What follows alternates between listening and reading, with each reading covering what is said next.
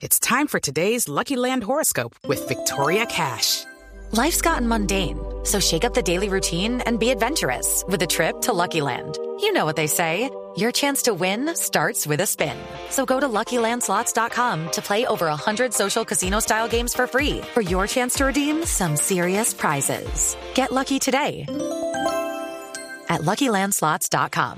Available to players in the U.S., excluding Washington and Michigan. No purchase necessary. VGW Group. Void or prohibited by law. 18 plus. Terms and conditions apply.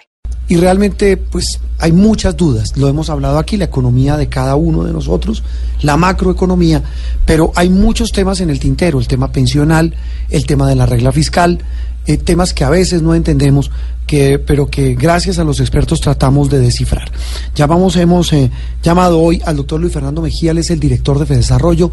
Doctor Mejía, es un gusto tenerlo hoy, domingo de Ramos, aquí en Sala de Prensa Blue. Gracias por atendernos. Y la pregunta es esa. Eh, ¿Con qué tema de reflexión en materia económica nos vamos en esta Semana Santa? Bueno, Juan Roberto, muy buenos días, un feliz domingo para todos, un, aprovecho para hacerles una feliz Semana Santa, una época para reflexión, para estar con familia. Pues sí, Juan Roberto, realmente es un tema complicado porque la economía colombiana, primero, por el lado positivo, ha mostrado unas señales bastante importantes de recuperación.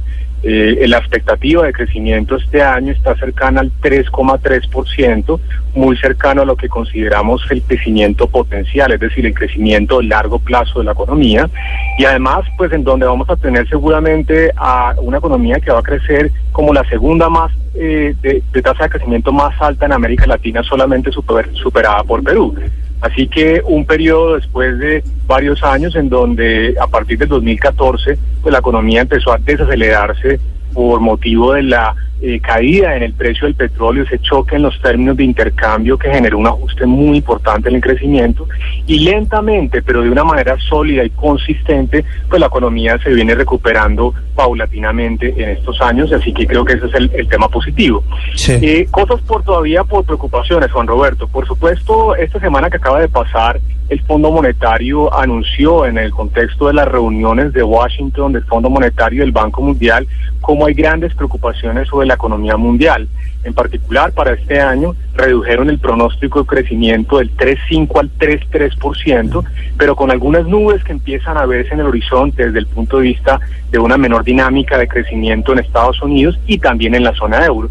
Y eso al final podría tener algún impacto en la economía colombiana en la medida en que se materialice una reducción aún más importante de ese crecimiento económico mundial. Yo creo que ahí es una primera alarma desde el punto de vista económico en el país. Y lo segundo, Juan Roberto, es que, eh, por supuesto, si bien es positivo en este contexto internacional, está creciendo a una tasa del 3,3% en el caso colombiano, por ejemplo, América Latina como un todo va a estar creciendo al 1,4%, así que muy por encima del crecimiento regional. De todas maneras, eso, y ahí es donde yo creo que está la tarea hacia adelante, pues Colombia tiene que continuar creciendo a tasas por arriba del 4, 4,5% para poder generar reducciones de la pobreza, la pobreza extrema y poder tener también reducciones en el, en el desempleo, que ha sido tal vez otra de las alertas que han surgido en los últimos meses. Sí, también eh, mencionábamos hace un rato aquí, doctor Mejía, eh, otra alerta, que repito, no es un tema de xenofobia, es un tema de, indicador económico, y es la migración venezolana. Es un tema recurrente del que hablamos no solo aquí, sino en prácticamente todos los medios, pero ya como una variable económica para el país. En, su concepto, ¿qué efecto está generando en el empleo, en, el tema también fiscal, porque son obligaciones que hay que asumir?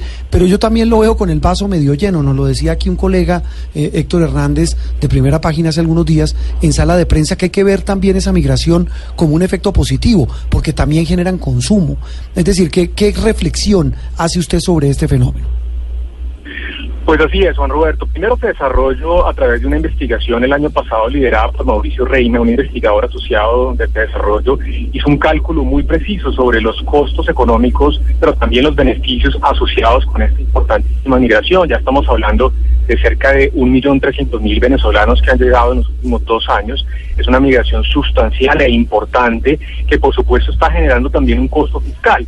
Y esa fue la razón por la que hace un par de, semanas el gobierno decidió a través de una consulta al Comité de Regla Fiscal ampliar un poco la meta de déficit de este año, se aumentó en alrededor de tres décimas, pasó del 2,4 al 2,7% del PIB, asociado a lo que es el costo económico de corto plazo en términos de educación, de atención en primera infancia, de salud que por supuesto está generando esta migración venezolana.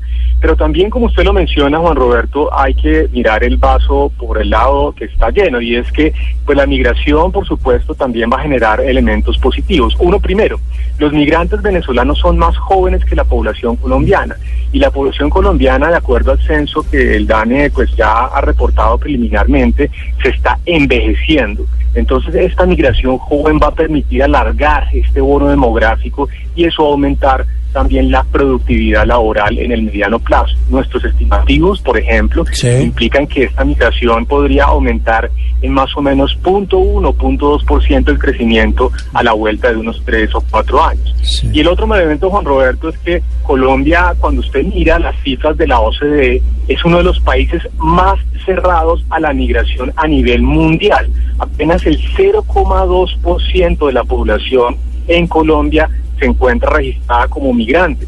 Las cifras en la OCDE están por arriba del 10%. Países como Suiza, por ejemplo, pueden tener tasas del 23, 24%.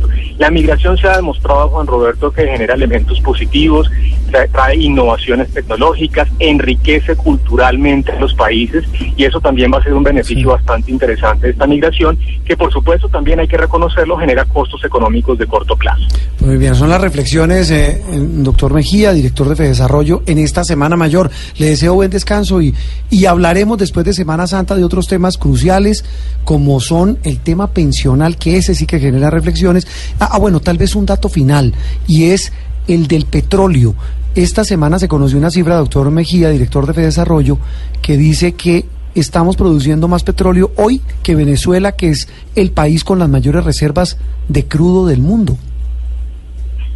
Así es, Juan Roberto. Pues la, la, mala noticia es que Venezuela nos alcanzó, y nos alcanzó entre comillas, porque realmente el desastre económico, de, también de erosión de los derechos de propiedad y la nacionalización de la industria petrolera en Venezuela eh, hace algunos años pues ha generado un colapso económico de esa gran magnitud, ha reducido de manera sustancial la producción, también por supuesto las sanciones económicas se suman para generar digamos una reducción importante en la producción.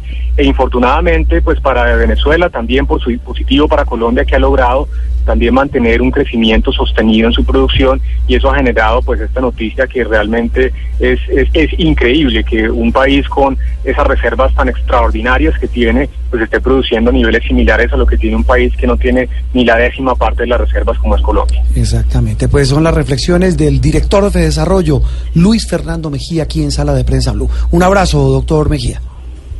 Igualmente, Juan Roberto, de nuevo un saludo muy especial para ustedes, para todos los oyentes y una muy feliz Semana Santa al lado de la familia.